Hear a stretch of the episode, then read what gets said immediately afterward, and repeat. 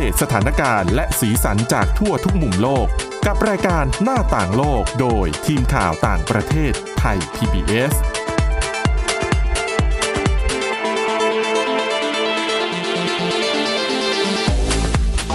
สวัสดีค่ะกลับมาพบกับรายการหน้าต่างโลกนะคะ กับทีมข่าวต่างประเทศไทย PBS ค่ะ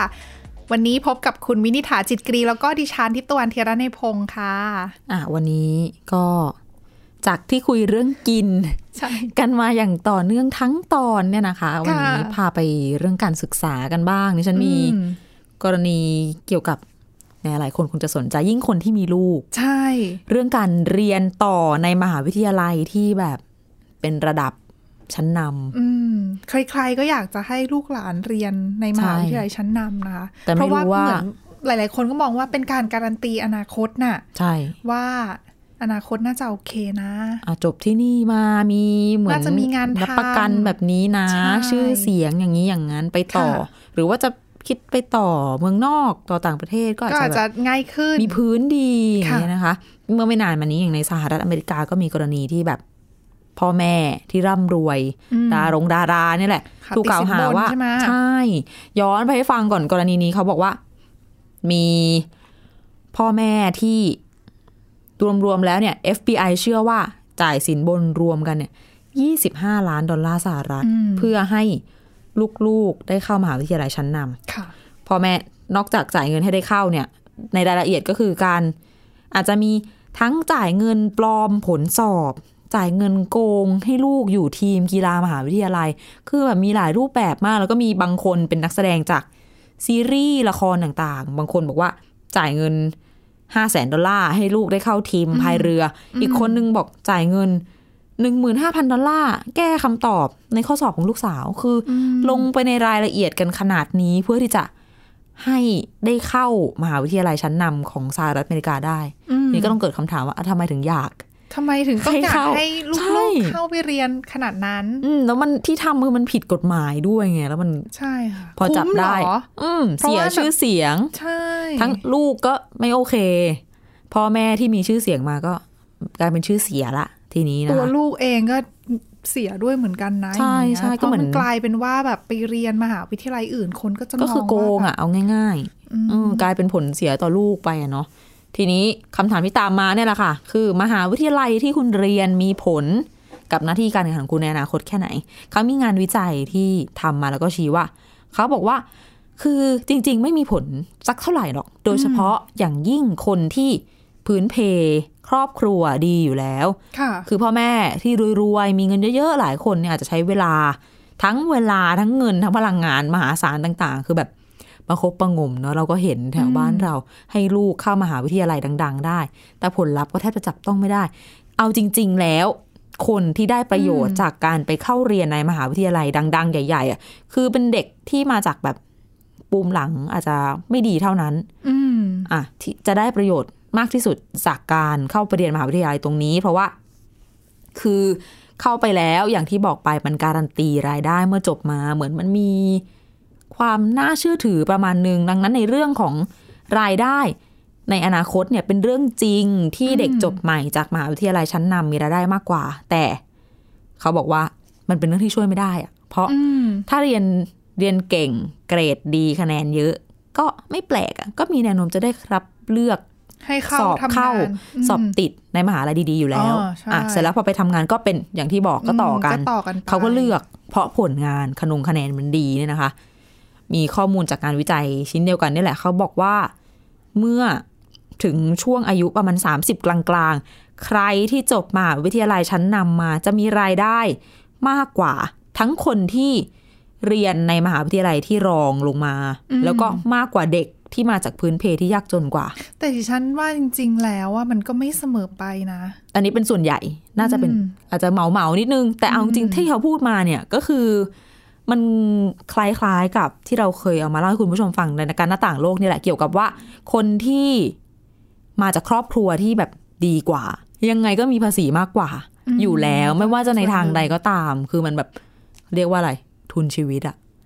คือนำมาแล้วทุกด้านไม่ต้องเกี่ยวว่าจะได้เรียนที่ดีไม่ดีแต่ว่า คือถ้าที่บ้านมีมากกว่า ยังไงก็มีโอกาสเข้าเรียนที่ดีมากกว่า ยกตัวอย่างอย่างเช่น เขาบอกว่า นักเรียนที่ที่บ้านฐานะปานกลางได้ไปเรียนมหาวิทยาลัยหรูๆอย่างนี้ จบออกมาได้เงินเดือนเฉลี่ยมากกว่า 1 0 0 0 0แสนดอลลาร์สหรัฐ ตอนที่อายุ 34 ปี ถ้าพูดถึงว่ามหาวิทยาลัยชั้นนำของที่สหรัฐคืออะไรก็มีแบบ Harvard Princeton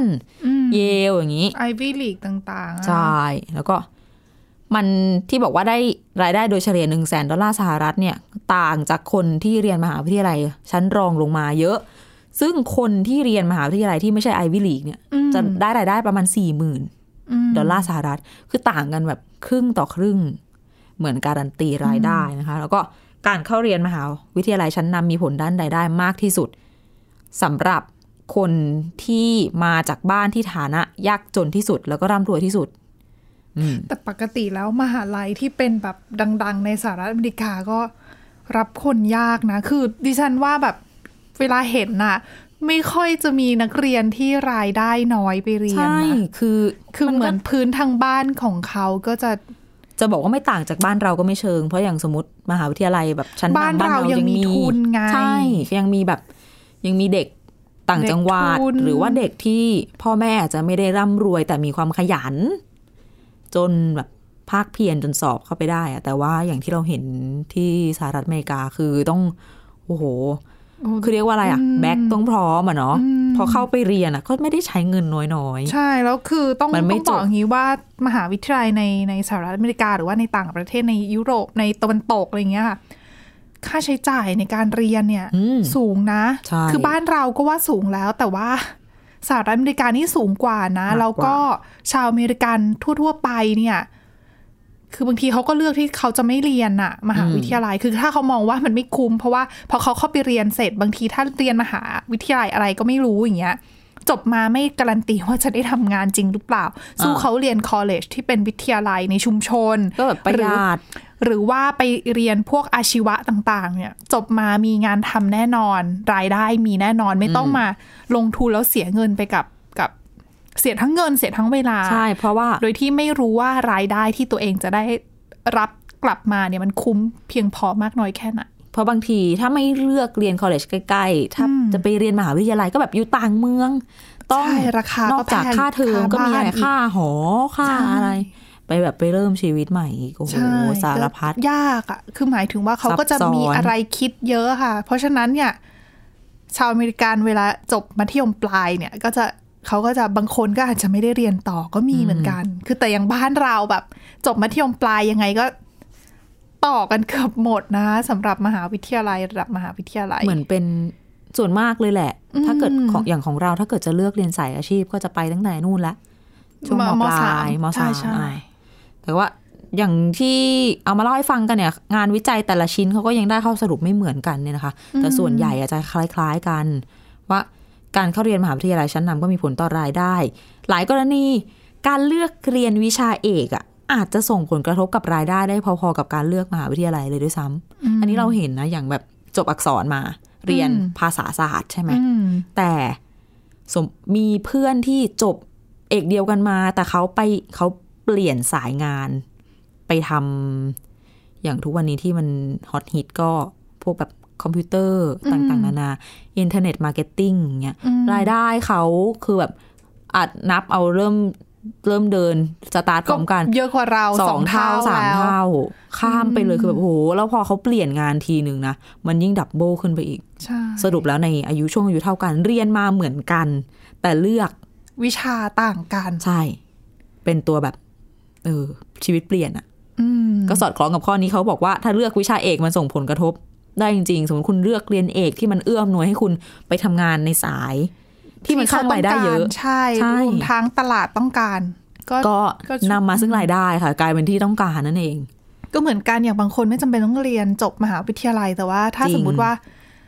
เขาเรียกทำงานหรือว่าเรียนเกี่ยวกับเรื่องของอาชีวะได้ดี แล้วก็ใช่ใช่เริ่มทำงานตั้งแต่เรียนจบมีประสบการณ์เยอะเราได้ยินเยอะ แล้วคือเขาก็จะเหมือนกับ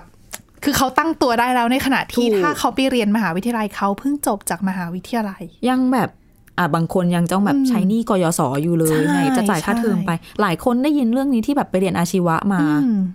จบปุ๊บ มีคนมาจองตัวมีงานทำเลยใช่มีรายได้ทันที คือเป็นสายอาชีพยังไงก็ใช่มี ก็มีการจ้างงานคือความต้องการสูงอะนะคะ กระทรวงศึกษาบ้านเราก็เลยสนับสนุนเนาะให้ใช่ถ้าเกิดใครชอบใช่ก็ไปทางสายอาชีพ เพราะจบก็ทำงานได้เลย ใช่ แล้วก็ได้ความรู้แหละไม่ได้แบบใช่เขาเรียกว่าอะไร ไม่ได้ ต้อยต่ำอะไรต่างกัน บางทีค่านิยมในเป็นสังคมใช่อาจจะแบบฉันว่ามันไปทางค่านิยมยึดติดของบ้านใช่เราซะมากกว่า อืมอะก็ฝากไว้เอามาฝากให้ฟังกันสำหรับฝั่งตะวันตกว่าเขาเป็นยังไงกันนะใช่จริงๆก็คล้ายกันนั่นแหละ อันนี้ข้ามมาฝั่งยุโรปเป็นเรื่องของงานเหมือนกันใครอยากจะสนใจอยากจะทำงาน อันนี้ไปสมัครได้นะคะ ไม่ได้จำกัดคุณโอ๊ย ไม่ได้ เพราะเขาจำกัดว่าจะต้องเป็นคนสัญชาติเขาเท่านั้นค่ะค่ะอันนี้เป็นเรื่องในประเทศสโลเวเนียนะคะ คือตอนนี้เนี่ยหน่วยงานเอ่อด้านข่าวกรองแล้วก็ความมั่นคงเนี่ยเขาเปิดรับสมัครสายลับค่ะ แบบยังไงเป็น CIA อย่างนี้เหรอ ประมาณนั้นแต่เป็นหน่วยข่าวกรองของเขาเองอะโอ้ของในประเทศเขา แล้วคือแทนที่จะเปิดรับสมัครแบบลับๆนะ คือแบบ หน้าที่ของสายลับมันก็ต้องดูใช่แบบใช่มันต้องไม่รู้ลึกลับสิว่าเป็นใครเออไม่นี่โฆษณาในหนังสือพิมพ์ค่ะ แล้วจะรับไหมอะคะคุณ ก็ไม่รับแล้ว คือรับเสร็จคือรับมาเสร็จเนี่ยก็ถึงจะค่อยรับ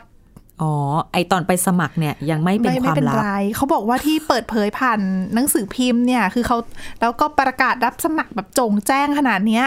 เพราะว่าเขาอยากจะเพิ่มความโปร่งใสให้กับ ให้กับเอ่อ หน่วยงานของเขาอืมในการรับสมัครคนโอเครวมทั้งทำให้เหมือนแบบประชาชนเข้าถึงหน่วยงานเขาได้มากขึ้นน่ะค่ะ แต่ว่าจะเป็นเพราะอะไรแล้วก็มีคุณสมบัติอะไรบ้าง หน้าที่ของสายลับสโลเวเนียต้องมีอะไรบ้างนะคะค่ะติดตามช่วงต่อไปค่ะ หน้าต่างโลกโดยทีมข่าวต่างประเทศไทย PBS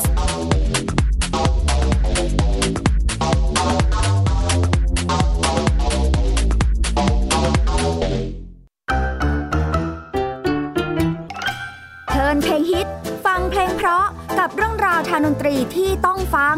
ทุกวัน 14 นาฬิกา 3 รายการดีที่ให้มากกว่าแค่ฟังเพลง วันจันทร์ถึงศุกร์เพลงสากลเก่าบอกเรื่องผ่านการเล่าจากเพลงและศิลปิน ในรายการดนตรีการโดยบรรยงสุวรรณพอง Love will keep us together. I tasted your sweet lips, to my fingertips.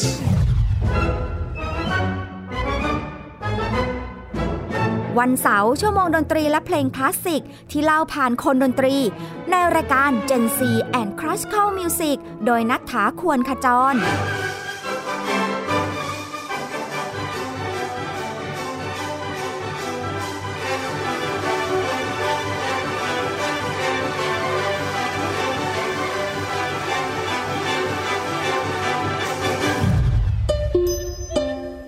วันอาทิตย์เปิดความรู้และประวัติเส้นทางดนตรี ในเอเชียตะวันออกเฉียงใต้ ผ่านการเล่าและเล่น ในรายการเพลงดนตรีวิถีอาเซียน ASEAN Music Ways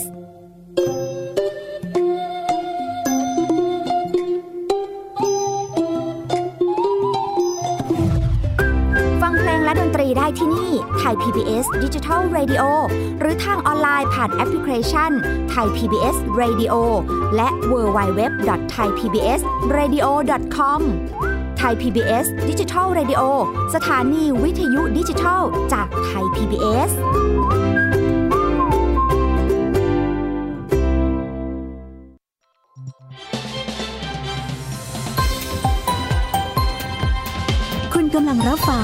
ทย PBS ดิจิทัล Radio วิทยุข่าวสารสาระ เพื่อสาธารณะและสังคม หน้าต่างโลกโดยทีมข่าวต่างประเทศไทย PBS กลับมาพบกับช่วงที่ 2 ของรายการหน้าต่างโลกนะคะ ยังอยู่ที่เรื่องของการประกาศรับสมัครสายลับของสโลเวเนียค่ะค่ะก็เขาบอกว่าเงื่อนไขหลัก เลยที่จะต้องมีคนที่จะไปสมัครทำงานที่นี่นะ คือต้องเป็นชาวสโลเวเนีย โอเค เราก็สมัครไม่ได้แล้วล่ะ goodbye ถ้าใครที่สนใจอยู่ ใช่ แต่ก็เข้าใจได้สิมันต้องเป็นภารกิจแบบลับๆไง ความมั่นคงของชาติก็เขาบอกว่าเงื่อนไขนอกจากนั้นนะ คือเงื่อนไขข้อแรกเนี่ยเราไม่ผ่านละ แต่ว่าถ้าเป็นชาวสโลเวเนียเนี่ย ก็ไปสมัครได้ถ้าคุณมีความสนใจใน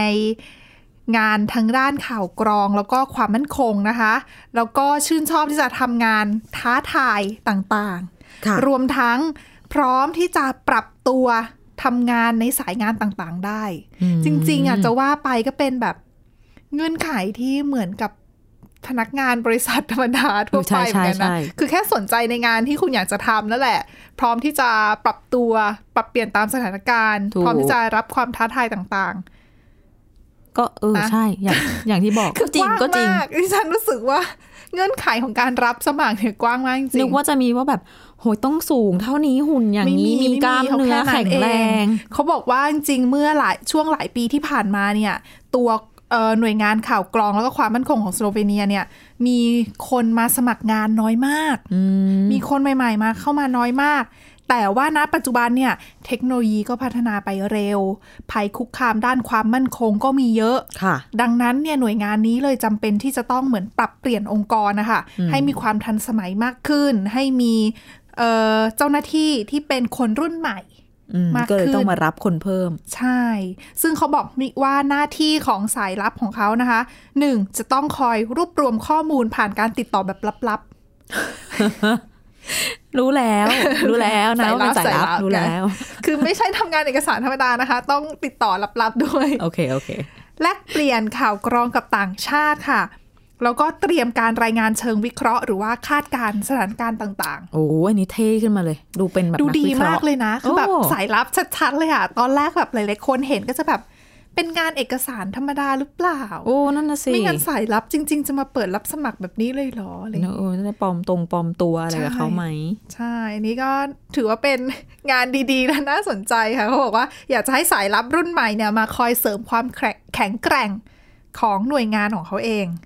หลังจากที่เจอมรสุมมาเยอะ เพราะว่าช่วงหลายปีที่ผ่านมาเนี่ยทางสโลเวเนียเขามีมาตรการรัดเข็มขัดรัฐบาลเนี่ยก็เลยเหมือนลดงบประมาณที่จะให้กับหน่วยงานต่างๆ ก็ทำให้เขามีปัญหาคลุกๆคลักๆแหละก็หวังว่านะคะ สายลับหน้าใหม่ที่จะเข้าไปทำงานที่เปิดรับสมัครแล้วเนี่ยจะมีคนที่ดูมีแววนะเออน่าสนใจนะคะ แต่อืมเราคงไม่รู้เนอะว่าใครเป็นใคร ถ้าได้เป็นสายลับจริง ๆ แล้ว ต้องไม่มีการเปิดเผยถูกไหม แต่งงตั้งแต่ประกาศรับสมัครแล้วเปิดบนเว็บไซต์มาดิฉันอืมเดี๋ยวนะ มันก็ควรจะเป็นเรื่องลับหรือเปล่าเอาไม่ก็เป็นมันไรก็ไม่โอเคแหละเขาก็ถือว่า ก็คงอยากโปร่งใสอย่างที่เขาบอกก็ก็เข้าใจเหตุผลแหละเนาะนะก็ก็ถือว่าแบบรับคนรุ่นใหม่เพราะว่า คือถ้าไปแบบโฆษณาแบบอื่นก็จะได้แบบคนหัวโบราณแบบเดิมมาหรือเปล่าอะไรอย่างงี้อ๋อก็ไม่รู้ไงอ่าไม่รู้โอเคโอเคอันนี้เขาก็จะอยากได้คนแบบมีแบบออนไลน์ก็เป็นช่องทางที่เหมือนแบบาทันสมัยเข้าหาน่อยคนหนังสืออันนี้เขาเอ่อ โฆษณาผ่านหนังสือพิมพ์ด้วยเขาบอกว่าถือว่าเป็นการโฆษณาแบบเขาเรียกว่าอะไรอะคือเป็นในวงสาธารณะกว้างเปิดอะเออในวงการครั้งแรกเลยโอถือเคว่าปรับแสดงว่าโฉมก่อนใหม่หน้านี้สายลับของสโลวีเนียคือแบบคัดคนใน อืมไม่แน่เปิดกันแต่ปกติแบบเงียบๆดิฉันคิดว่าหน่วยข่าวกรองหลาย ๆ ประเทศเขาก็ไม่ได้เปิดรับสมัครแบบนี้นะใช่เขาน่าจะเอาคนจากหน่วยงานที่คือเขาที่อาจเขาจะฝึกเปิดอยู่แล้วแหละ เขาเปิดรับสมัครเป็นพวกเจ้าหน้าที่ทั่วไป แต่อย่างแบบสมมติเป็น FBI ก็จะมีอืมโรงเรียนของตัวเองปะอืมที่เขาไปใช่คัดคนมา แล้วก็มาฝึกในโรงเรียนเสร็จแล้วก็ค่อยเอาไปว่าเป็นเอเจนต์เป็นเจ้าหน้าที่ใช่หน่วยไหนหน่วยไหน ไม่ได้มาแบบเปิดมารับสมัครเป็นเจ้าหน้าที่อย่างนี้นะ ไม่ใช่อืมมันต้องมีแบบการฝึกที่นั่นน่ะสิเข้มข้นแต่นี่เขาอาจจะรับไปแล้วไปฝึกต่อหรือเปล่าอ่าระบบอาจจะต่างกันบอกไป อืมนั่นน่ะสิคะค่ะ ก็ถือว่าเป็นงานที่น่าสนใจงานหนึ่งนะคะเผื่อใครที่รู้จักคนสโลวีเนีย อาจจะใช่แนะนำไปสมัครได้นะคะ เรื่องต่อมาอยู่ที่ยุโรปอยู่นะ แต่ข้ามไปที่ฝรั่งเศสค่ะ เพราะว่าตอนนี้เนี่ยฝรั่งเศสเขาเตรียมที่จะห้ามไม่ให้มีการใช้รถสกูตเตอร์ไฟฟ้า บนทางเท้าตั้งแต่อืมในเดือนกันยายนที่จะถึงนี้เป็นต้นไป ก็สกูตเตอร์ก็ต้องเป็นคันเล็กอืมๆ แต่มันก็จะมีแบบเป็นเท้าสกูตไถเตอร์เฉไฟยฟ้าใช่ใช่ค่ะ รวมทั้งไอตัวเครื่องที่ฉันไม่แน่ใจว่าเขาเรียกว่าอะไรที่เราขึ้นไปยืนแล้วมันมีล้ออะคือล้อหมุนสองไปล้อเองหมุนไปแล้วเราก็ฟืดยืนบนนั้นอะ แล้วก็แต่ทรใช้งตัวให้ไฟฟ้าดีถูกไหมอะใช่ ก็คือเป็นแบบการเคลื่อนที่ด้วยมอเตอร์หรือเครื่องกล ใช่ เขาบอกว่าเอามาใช้บนทางเท้าไม่ได้นะ ตั้งแต่กันยายนเป็นต้นไป ถ้าใครเอามาใช้ จะโดนปรับค่ะ เป็นเงิน 135 ยูโร คิดเป็นเงินไทยก็ประมาณ 4,800 บาท โอ้ปรับแพงมากจริงโหโอ้แต่ก็ดีนะ ใช่ มันก็เพื่อความปลอดภัยอะใช่เขาบอกว่า ไม่งั้นเนี่ยพอเอามาใช้บนทางเท้าแล้วเนี่ย เดี๋ยวก็ไปชนกับคนไงถูกแล้วบางต้องทีคนอะ ต้องเดินหลบไงแบบวิ่งมาแล้วมันเร็วโอ้โหอะพูดถึงเรื่องนี้แบบต้องกลับมาเมาเรื่องบนทางเท้าในกรุงเทพมหานครของเรา เทียบกันไม่ได้เลยนะ นี่มอเตอร์ไซค์นะคะมอเตอร์ไซค์บ้านเรา ขนาดสกูตเตอร์เขายังระวังอะ ใช่ บ้านเรานี่แบบมอเตแล้วอร์ขอโทษไซค์บางคนมองหน้าด้วยอะดิฉันเดินเดินบีอบยู่ไล่ด้วยนะโอ้โหใจร้ายมากแล้วแบบ เดี๋ยวก่อนขับเขาเขาเห็นเราคือแบบบางทีเราก็เออทำที่บางทีเราก็จะมือถืออยู่หรืออะไรอย่างเงี้ยเเราเดินอยู่ของเรา ก็คือเราเดินบนนะทางเท้าเราไม่ได้เดินบนถนน เราก็มีสิทธิ์ที่จะแบบจิ้มมือทำถือะไราาต่อมีอะไร แล้วเขามาข้างหลังเราก็ไม่เห็นเขาอย่างเงี้ยเขาก็เหมือนแบบโกรธอะ มีการหันมาทำตาขวางใส่จริงเหรอนี่เอาใหม่หนูไม่ได้ลงไปเดินบนถนนอะไรอย่างเงี้ยก็โอเคโอเค บางทีเคยโดนบีบแตรใส่ใช่ใช่ปิ๊งๆใช่แบบเดี๋ยวก่อนนี่เดินอยู่ปกตินะ ฉันเนี่ยต้องแบบว่าคุณใช่ไหมที่คุณขึ้นมาวิ่งวันใช่นี้อะแต่อันนี้เขาบอกว่าคือใช้ได้แต่ว่าช่วยลงไปใช้บนถนนหรือว่าอ่าไม่ก็ทางจักรยาน ก็เลือกเอาที่มันปลอดแต่ภัถ้ายใครจะขึ้นมาใช้บนทางเท้า คุณห้ามเหมือนติดมอเตอร์อะ คือคุณต้องเข็นเอาขึ้นมาได้ ขึ้นมาได้แต่แต่อย่าอย่างแบบติดเคสรื่องกูตเตอร์แบบเด็ก ๆ ที่เคยเห็นแบบไถๆไหมคะอะอันนั้นน่ะเอามาไถๆเองได้ แต่ว่าอย่าติดเครื่องอ๋อ ขึ้นมาจูงอะไรก็ว่าไปใช่ไม่ต้องถึงก็แบบลงไปจูงกันบนถนนไม่ต้องอืมแล้วก็อันนี้ไม่ใช่แค่ปรับ เพราะว่าใช้งานบนทางเท้านะคะ แม้แต่จอดระเกะระกะ ไม่เป็นระเบียบไม่จอดตามจุดที่เขาให้จอด ก็โดนปรับเหมือนกันอืมเป็นเงิน 35 ยูโร หรือประมาณ 1,250 บาท ปรับแพงนะ แค่จอดเฉสำหรับค่าจยอดๆนะ ใช่เขาบอกว่าอ่าคือเขาจัดจัดจุดไว้ให้จอดแหละ แต่ว่าถ้าคุณจอดไม่ตรงจุดเนี่ย เกะกะทางกีดขวางเอ่อการเดินทางการจราจรของคนบนทางเท้าอย่างเงี้ยค่ะ โดนเหมือนกันอืมบ้านเรานี่เทียบไม่ได้เลยนะ แต่กฎแบบนี้แหละที่ทำให้บ้านเมืองเป็นระเบียบใช่ถูกไหมจริงๆจริงๆดิฉันว่ามันก็สำคัญนะ บางทีแบบ เราเป็นคนเดินถนนเงี้ย กลายเป็นว่ารถต่างๆ ขึ้นมาวิ่งบนทางเท้า ใช่แล้วรก็ถมอเตอร์ไซค์ก็ขึ้นมาจอดอีกบางทีแบบใช่วินมอเตอร์ไซค์อย่างเงี้ยจอดตรงนั้นเราเดินตรงนี้ไม่ได้เราก็ต้องลงไปเดินบนรถถนนขายเราอะ เรานึกถึงเราอะตาดีๆอะยังโอเคใช่ปะอืมลองนึกถึงผู้พิการทางสายตาหรือว่าใช่คนที่เขาต้องใช้รถเข็นหรือไม้เท้าหู แล้วแบบจะมาหลบอะไรแบบเนี้ยไม่แล้วได้ไงเห็นก็ไม่เห็นนี่ยิ่งอืมหืมดังนั้นก็วิธีนี้ก็ถือว่าเป็นวิธีที่ช่วยให้คนเดินถนนปลอดภัยอะนะคะ เป็นวิธีดีๆ เพราะเขาบอกว่ามองว่า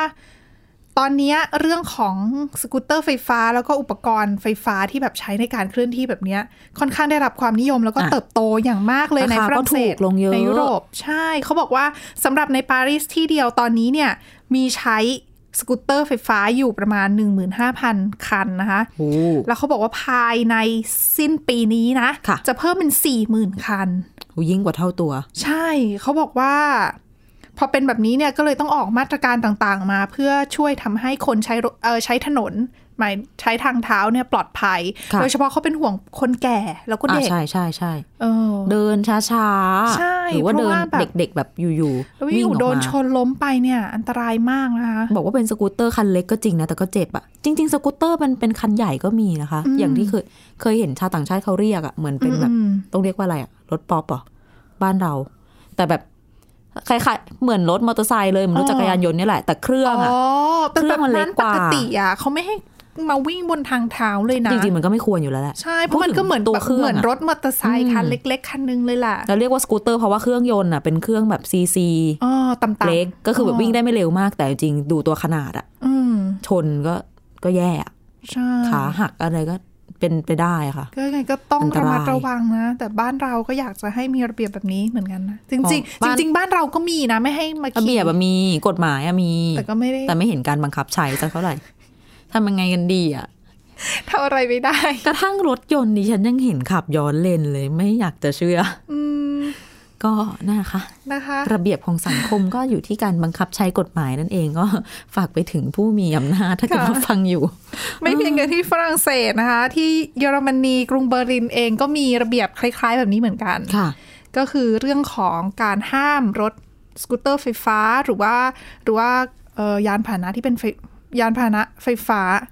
มาใช้ที่บนทางเท้านะคะ โดยของเยอรมันเนี่ยเขามีกฎว่าเอ่อตอนนี้เขาอยู่ในเอ่อ ช่วงของการรอการรับรองจากสภาสูงอยู่ค่ะ ก็คือระเบียบเนี้ยบอกว่า รถที่มีความเร็ว มากถึง 20 กิโลเมตรต่อชั่วโมงเนี่ยวิ่งได้นะ แต่ว่าเอ่อถ้าความเร็ว 12 มากถึง 12 กิโลเมตรต่อชั่วโมงเนี่ย เด็กอายุ 12 ปีขึ้นไปเนี่ยจะสามารถใช้บนทางเท้าได้อ่า